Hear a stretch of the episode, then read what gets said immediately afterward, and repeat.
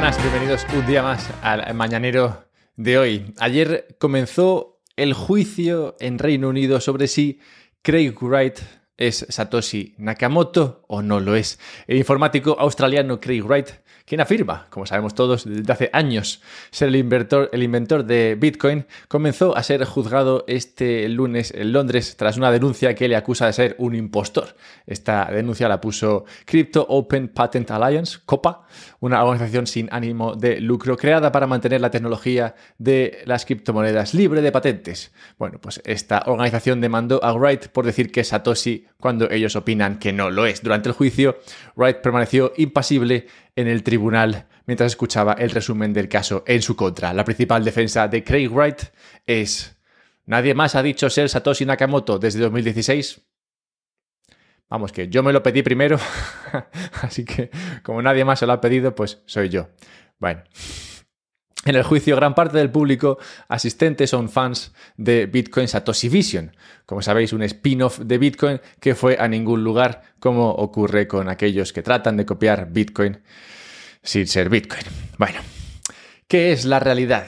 ¿Quiénes son los malos? ¿Y quiénes son los buenos? ¿Qué herramientas usan unos y otros? Este es el tema del Mañanero de hoy, que nos llevará a hablar de El Salvador, Bukele, de Rusia, Putin, del Banco Santander, y no sé quién estará a los mandos de esto en particular, de la banca oscura y del fin del periodismo. Bien, Craig Wright, como digo, se proclama Satoshi Nakamoto.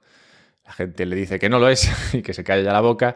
Y al tiempo muchos medios califican a Bukele, Nayib Bukele, de dictador. ¿Por qué? Bueno, pues le califican de dictador porque Bukele se proclamó presidente de El Salvador antes incluso de que terminase el recuento de votos en las últimas elecciones. Una victoria aplastante por no sé cuántos, bueno, una barbaridad, 1,6 millones de votos que recibió Nayib frente a 160.000 o así que recibió su principal competidor. No es de extrañar, por tanto, que Bukele se proclamase presidente antes de que terminase el recuento. Tan aplastante fue esta victoria que muchos dicen que destruye la democracia. ¿Sobre la base de qué? No está claro. Decía uno en Twitter que el riesgo de llamar dictador a Bukele es que a la gente le empiecen a gustar los dictadores. Y no es de extrañar, porque la victoria conseguida por Bukele se consiguió sobre la base de ofrecer al pueblo lo que el pueblo necesita. Y no siempre lo que el pueblo quiere. Un poco como la canción esta de los Rolling Stones, creo que es la de You don't always get what you want, but you get what you need. Bueno, pues lo que ha ofrecido Bukele en estos años de gobierno ha sido principalmente acabar con el crimen. Destaca un titular que encontré leyendo sobre esta noticia al respecto de la visión de Bukele. Y el titular era uno en el que salía una mujer salvadoreña diciendo: mi hijo está en la cárcel injustamente por las medidas adoptadas por Nayib Bukele y toda mi familia va a votar a Bukele. Esta es la denuncia de la mujer que decía: a ver, ¿cómo es posible? Mi hijo está ahí injustamente, mi hijo ha sido detenido por supuestamente pertenecer a una mara. Como sabéis, Nayib Bukele ha limpiado El Salvador de estas bandas de criminales. Siempre, digamos, deteniendo a todo el que pareciese criminal. Bueno, pues esta mujer se quejaba de que su hijo había sido detenido injustamente y a pesar de eso toda su familia iba a votar a Bukele. Este creo que es un ejemplo claro de dar a la gente lo que necesita y no lo que la gente quiere. Otra de las políticas supuestamente innecesarias, pero finalmente útiles, que adoptó Bukele durante su mandato, primero, fue lo de adoptar Bitcoin como moneda de curso legal. Y no solamente como moneda de curso legal, sino también como apuesta para invertir en ella parte de la tesorería del país y también como regulación, en el sentido de aceptar a los bitcoiners que vayan a El Salvador y que se dediquen a emprender. El efecto de todo esto ha sido aumentar ligeramente, eso sí, las reservas de riqueza del país, importar talento, esta parte sí que ha sido más importante, y sobre todo una cosa que me encanta, que es la posibilidad de sentar las bases para abaratar su financiación futura, si finalmente acaba lanzando esos bonos que se emplearían para comprar Bitcoin, cosa que pinta cada vez más interesante. ¿Es Bukele, por tanto, un dictador por darle al pueblo lo que el pueblo necesita? Bueno, para abordar una pregunta similar, Tucker Carlson se ha pasado unos días en Moscú y un rato específicamente en el Kremlin. El Kremlin, como sabéis, es ese lugar donde mandan los que están en Rusia. Bueno, pues Tucker, conocido periodista, ahora freelance periodista, está en Rusia para entrevistar a no otro que el mismísimo Vladimir Putin. ¿Y qué saldrá de esta entrevista? Pues un punto de vista totalmente diferente. Eso seguro. No veo a Putin presentándose como dictador. Seguramente saldrá otra cosa distinta. Y Putin, como Bukele, también tiene una gran aceptación por parte de los ciudadanos rusos.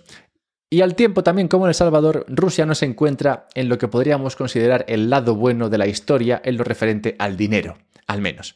El Salvador, como sabemos, dolarizó, luego también bitcoinizó, y Rusia, por su parte, tiene un dinero que es menos útil cada vez que se ve sancionado por Estados Unidos, cosa que ocurre, bueno, cada vez que Rusia hace algo que a Estados Unidos no le parece buena idea.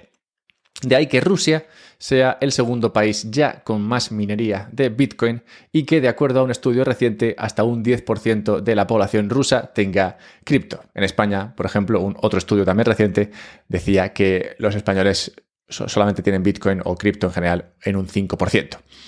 Pero bueno, escapar de las sanciones y acceder a un dinero más útil no se hace únicamente a través de Bitcoin. Por mucho que a nosotros nos guste que lo hagan a través de Bitcoin, bueno, se usan también otras cosas. ¿Qué otras cosas? Bueno, pues el Santander cayó ayer un 5% en bolsa al descubrirse que Irán estaba usando cuentas bancarias de Santander UK, Reino Unido, para saltarse las sanciones. Sanciones que, como sabéis, han venido impuestas por Estados Unidos, que se pasa el día sancionando a países por hacer cosas que no le parecen bien. Bueno, Estados Unidos viene sancionando a Irán durante unos años y resulta que un tipo abrió una cuenta en Santander UK como si fuese para su empresa, una empresa que se llama Pisco UK, y realmente no la estaba usando para su empresa. Fíjate. Que engañifa, y realmente la estaba usando para mover dinero de la Petrochemical Commercial Company, propiedad del Estado iraní, y que claramente no debía estar haciendo eso. Es interesante que esta situación, o esta investigación, o esta información, aflore ahora que estamos en mitad del conflicto en el canal de Suez. ¿Sabéis? El conflicto del canal de Suez, lo de los houthis disparando y secuestrando barcos, bueno, todo esto supuestamente está financiado por Irán. O sea que no es de extrañar que ahora se pongan a buscar todos las maneras en las que Irán está sacando dinero y consiguiendo financiación. Financiación que, como veis, luego acaba llegando a según qué grupos para hacer según qué cosas. O sea que no es de extrañar que esto ocurra, pero para Santander lo que supone esto es que se expone a multas de varios cientos de millones por no cumplir las sanciones de Estados Unidos, incluso si había desconocimiento por su parte. No es la primera vez que esto ocurre. Standard Chartered ya tuvo que pagar más de $1.000 millones y Unicredit $1.300 millones en 2019 por no cumplir las sanciones de Estados Unidos a los diferentes países. ¿Qué implicaciones tiene esto? Bueno, pues para Irán, simplemente que una pata se les cae, que Pisco UK ya no sirve como tapadera para mover dinero, habrá otras que se mantengan en pie, pero para el ciudadano de a pie, valga la redundancia, esto implica al final menos bancarización. Pues, ¿qué supone todo esto? Esto lo que supone es que el Santander ha seguido unas políticas para abrir cuentas que son cada vez más duras y que te exigen cada vez más cosas. Cuando tú vas al banco y te piden un montón de mierdas es porque el banco tiene que cubrirse del riesgo de que tú no estés abriendo una cuenta tapadera de la Petrochemical Company de Irán. ¿Qué pasa cuando a Santander le meten $1.000 millones de sanción? Cosa que es posible que ocurra. Pues que el Santander se preocupará más todavía de pedirte más mierdas, lo cual al final acaba teniendo un efecto y un coste oculto en la bancarización y en la capacidad de las personas de mover dinero. Personas que no tienen la capacidad de montarse tapaderas, como sí que puede hacer un Estado como Irán. Y hablando de cuestiones ocultas, costes ocultos, cosas que ocurren en la sombra, llegamos a los shadow banks, los bancos oscuros. El Financial Times ha publicado un artículo reciente a este respecto. Un artículo en el que además nos habla de ¿para qué sirve la banca y cómo crea dinero? Así que voy a citar al artículo porque lo explica bastante bien. La banca es el negocio de crear y difundir crédito o dinero. Los banqueros deciden quién obtiene un préstamo y en qué condiciones, y poseen este poder en virtud de un acuerdo suscrito con el Estado, un acuerdo invisible, ya sabemos. En 1864, la Ley Bancaria Nacional otorgó a los bancos autorizados por el gobierno de Estados Unidos un monopolio efectivo sobre la creación de dinero. El gobierno cedió su poder constitucional de acuñar moneda a los banqueros privados. A cambio, claro, exigió a esos mismos banqueros que mantuvieran bonos del gobierno en reserva, creando así una demanda garantizada de deuda pública. Este quid pro quo, este yo te rasco y tú me rascas, fue un acuerdo que la mayoría de los países han considerado oportuno mantener desde entonces.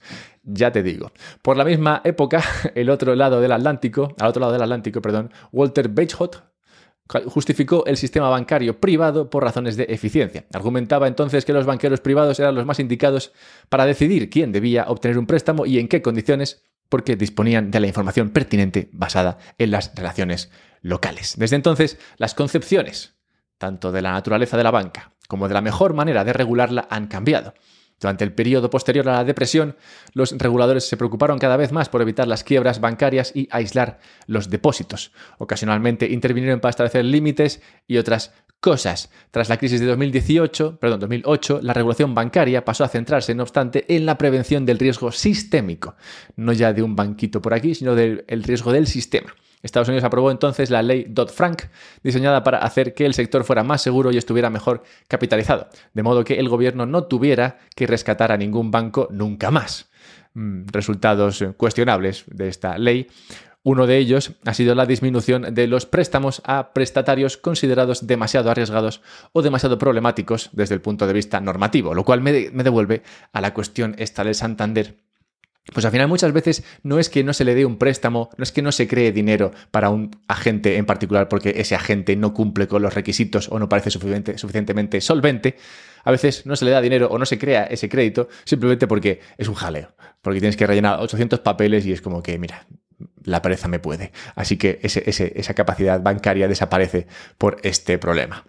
Continúa el artículo, pero hace tiempo dice que existen prestamistas no bancarios al margen de la regulación. Estamos llegando ya a estos shadow banks y las nuevas formas de banca en la sombra han venido a llenar este vacío. Los bancos en la sombra son intermediarios financieros no bancarios, que actúan como bancos pero no están regulados como ellos. Su atractivo basado en los beneficios es claro. Los bancos en la sombra pueden prestar a prestatarios de riesgo sin ser examinados por el sistema de control financiero. La nueva industria en auge, respaldada por este shadow banking, es el crédito privado, que con un peso de 1,5 trillones de dólares empieza a ser algo que al que escribe el artículo le preocupa por el riesgo sistémico que esto supone para el sistema. Debería, por tanto, regularse esta banca oscura, deberían regularse estos agentes que actúan como bancos, pero que no son bancos, que crean dinero, aunque supuestamente no deberían estar creando este dinero. ¿Qué ocurriría con ese dinero si se hiciese? Si realmente se regulase como se regula la banca clara, la banca que está a la luz. Bueno, lo que ocurriría es lo mismo que ocurre con la bancarización de las personas, que se reduciría. Ese dinero desaparecería y si desapareciese ese dinero, ¿quién caería? Pues cada vez que el dinero desaparece del sistema, alguien que estaba esperando que ese dinero le llegase en algún momento porque tenía un préstamo por ahí, pues lo pierde. Y si lo pierde, ¿qué ocurre? Pues que se llevará a otros por delante. Así que la misma regulación podría ser la que provocase esa caída sistémica. Y es que se ha creado un sistema por el cual bancos claros y oscuros tienen la capacidad de crear dinero. Y lo peor, que no es eso, lo peor es que es un sistema donde crear dinero carece de riesgo. Pues todos saben que si lo creas, prestas y lo pierdes, te rescatarán con el dinero de todos. Lo harán, claro, siempre y cuando piensen que eres bueno para el sistema. Pero ya vemos que decidir quién es bueno y quién es malo, saber quién es quien dice ser y quién no, es una cuestión muy difícil de desentrañar en muchos casos. En este punto es donde la transparencia imperfecta de Bitcoin y su incapacidad de ser impreso brilla. Brilla en este mundo en el que, francamente, las alternativas son muy pobres o dejan mucho que desear. El periodismo, como veremos después de una breve pausa de 30 segundos, no está ayudando para nada a arrojar luz sobre la verdad que deberíamos encontrar en este mundo. 30 segundos para deciros que este contenido sale adelante gracias a vosotros, así que puedes compartirlo para que llegue a más gente. También 30 segundos para deciros que me puedes ayudar de otra forma, que es ayudándote a ti. Y esto es si compras Bitcoin a través de Relai, una empresa que, por cierto, ha conseguido alcanzar el break-even, lo cual es importante en cualquier empresa bitcoiner, que empiecen a ganar dinero.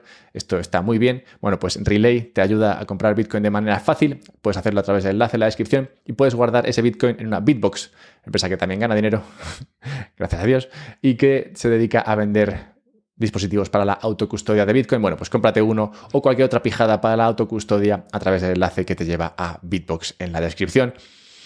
Y pasemos al fin del periodismo, y es que, como decía, el periodismo no está ayudando a arrojar luz, y eso se está viendo reflejado en lo que está ocurriendo con el sector del periodismo. La oleada de recortes de empleo de estos periódicos se ha extendido por algunas de las organizaciones de noticias más notables de Estados Unidos, incluido Los Ángeles Times, que ha despedido al 20% de su plantilla recientemente. Pero los despidos se extienden más allá de los periódicos. Por ejemplo, BuzzFeed ha cerrado su división de noticias y Sports Illustrated ha cesado por completo sus operaciones. Sports Illustrated, ¿os acordáis de las portadas de Sports Illustrated? Se han perdido para siempre. Otras publicaciones venerables como la revista Time, The Atlantic, The Washington Post, NPR, Bloomberg, Condenast, The New Yorker y Vanity Fair no han sido inmunes a esta tendencia, y todos recortan puestos de trabajo tras perder decenas de millones el año pasado. Según el informe de Axial, en 2023 se recortaron 20.000 puestos de trabajo en medios de comunicación, 6 veces más que el año anterior, una tendencia que parece acelerarse en 2024. ¿Y por qué se pierden estos empleos? ¿Por qué se van todos los periodistas a la calle? Bueno, en el centro de la convulsión del sector se encuentra una profunda pérdida de confianza entre los lectores, que ha provocado un descenso de las suscripciones y de los ingresos publicitarios. Las encuestas indican que la confianza de los estadounidenses en los medios de comunicación ha alcanzado un mínimo histórico. Nadie se cree nada. Solo 1 de cada 3 ciudadanos expresa alguna confianza en los medios de comunicación. Un asombroso 40% de los estadounidenses profesa una confianza nula. Estos son los que realmente no se creen nada de nada. ¿Por qué? Bueno, en mi opinión, esto viene un poco dado por la línea editorial. Esto es la necesidad contractual de contar lo que te dicen que cuentes y no lo que tú quieres contar. Cosa que los periodistas venían haciendo históricamente, pero cada vez son menos capaces de poder hacer. Esta es un poco la razón por la cual lancé este mañanero, para que tengáis la posibilidad de acceder a noticias que no siguen ninguna línea editorial más allá de lo que a mí me apetece contar. Y un buen ejemplo de esto es lo de Tucker Carlson en Rusia. ¿Tú crees que Tucker Carlson habría podido ir a entrevistar a Putin si aún sigues trabajando para la empresa periodística para la que trabajaba antes, creo que era CNBC? Pues no, imposiblemente. Pero no es el periodismo el único sitio donde se despide a gente. Y es que Twitch ha despedido o está despidiendo al 35% de su plantilla, Hasbro al 20%, se acabaron los juguetes, Spotify al 17%, se acabó la música, Levi's al 15%, cómprate un vaquero, Xerox, que no sabía ni que seguía existiendo, al 15%, Duolingo al 10%. Bueno, todo el mundo está despidiendo a un montón de gente. Incluso BlackRock al 3% de la plantilla, o Pixar a 1.300 empleados. O sea que no habrá muchas películas de Pixar este año. Se está despidiendo a mucha gente, lo cual es curioso de conjugar con los datos de empleo de Estados Unidos que cubrí ayer y que ya decía que no parecían del todo ciertos o certeros teniendo en cuenta lo que realmente estaba pasando. Bueno, pues estos son ejemplos de lo que viene ocurriendo. Curiosamente, donde no despiden es en España, y realmente deberían despedir más. ¿Por qué? Bueno, hay un dato de absentismo laboral que no deja a nadie indiferente. Las plantas españolas de vehículos trabajan aún con niveles de producción muy alejados de sus máximos históricos de 3 millones de unidades de coches producidas alcanzados en 2003. Anda, fíjate, en el mañanero de ayer hablaba de cómo España no había conseguido llegar al consumo de electricidad de 2003, 20 años después. Bueno, pues también en 2003 fue el año en el que más coches se fabricaron en España. Me pregunto si estará relacionado, y ya me respondo yo, seguro que sí. El sector de fabricación de vehículos fue el segundo con mayor tasa de absentismo nacional, con un 11%, solo por detrás de las actividades sanitarias, donde tampoco trabaja ni el Tato, con un 12,2%. situándose muy por delante de la media nacional del 7% de absentismo. Esta cifra además se ha duplicado en los últimos 10 años. Vamos, que la gente que trabaja en el sector automovilístico se ha dado cuenta de que si no va a trabajar tampoco pasa nada. Si despedir fuese más sencillo, digo yo, esto no ocurriría, pero como sabéis, en España se ha venido protegiendo a los empleados a costa del coste que esto implica a los empleadores. Y bueno, aquí tenemos un poco los resultados de esta política, que lo que hace es que cada vez se invierta menos en traer trabajo a España, ya que ¿para qué traer trabajo a España? Para que trabajen 4 pelados que luego encima la mitad de los días no vienen. Bueno, pues ya sabes. A veces tienes que darle a la gente lo que necesita, que son despidos, y no lo que quieren, que es trabajar tranquilamente en muy buenísimas condiciones todos los días de su vida. Y cerremos el mañanero de hoy hablando de dónde podrá buscar trabajo toda esta gente que se vea despedida en algún momento, y es que podrán buscar trabajo en Bitcoin, ya que los ETFs están haciendo mucho trabajo de conversión a bitcoiners por nosotros siendo a la comunidad bitcoiner previa a los ETFs. Resulta que todos estos ETFs que han surgido recientemente, que permiten la compra spot de Bitcoin, están metiendo anuncios en Google sobre los ETFs de Bitcoin como si no hubiese un mañana. Google además aceptó hace poco la publicidad de cripto, que había prohibido durante unos años. Bueno, pues aprovechándose de esto, todos los ETFs están metiendo anuncios allí, como digo, como si no hubiese un mañana. ¿Qué historia estarán contando? Pues no lo sé, pero si encontráis anuncios de estos, me los podéis pasar, tengo curiosidad. Y bueno, pues nada, el trabajo que, como digo, están haciendo por nosotros, ole por ellos. Ya decía yo que el departamento de marketing de los ETFs iba a traer a mucha gente a este mundillo. Bueno, a ver a quién trae, porque luego entra cualquiera aquí que no veas. Pero bueno, cerremos con la necrológica el mañanero de hoy, y tenemos que recordar la muerte en tal día como hoy de no otro que Jack Kirby, ilustrador que dio vida a personajes de cómic como Iron Man, Capitán América, los X-Men, Hulk, todos estos personajes guays. Bueno, pues los ilustró en la forma que conocemos este señor, Jack Kirby. Y me parece genial que esta persona venga a cerrar el mañanero de hoy, pues son estos personajes de cómic unos que ilustran el tema del mañanero de hoy. Y es que a veces, o casi siempre, es muy difícil saber quiénes son los buenos, quiénes son los malos. Y los personajes de cómic muchas veces nos muestran esto, que pasan de ser buenos a ser malos en función del cómic en el que estés. Así que, sí, una buena manera de cerrar el mañanero de hoy. Compartid este contenido si os gusta, buscadme en Twitter, @alberto_mera, y podéis comprar Bitcoin a través de Relai, así como guardarlo en una Bitbox, que es un dispositivo usberiano para guardar Bitcoin de manera segura. Encontráis enlaces y descuentos en la descripción. Pues nada, pasad un buen día. Por aquí, ya está.